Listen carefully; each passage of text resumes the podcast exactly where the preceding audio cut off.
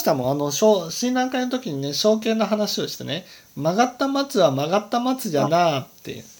どういうことを指してるかさっぱり分かんなかったんです。何を指してこれを曲がった松は曲がった松じゃなあと。いや悪人正気ってことじゃないです。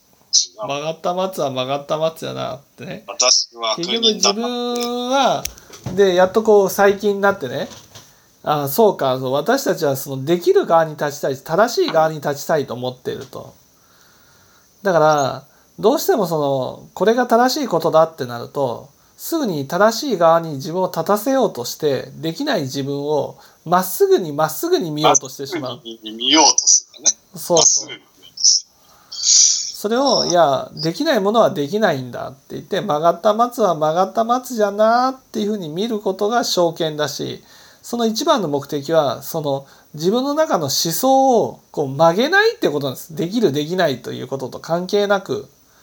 仏教でこれが正しいことですよって教えてもらったらそれができるかできないかじゃなくてこれが正しいんだっていうふうに持つっていうことが証券なんだと。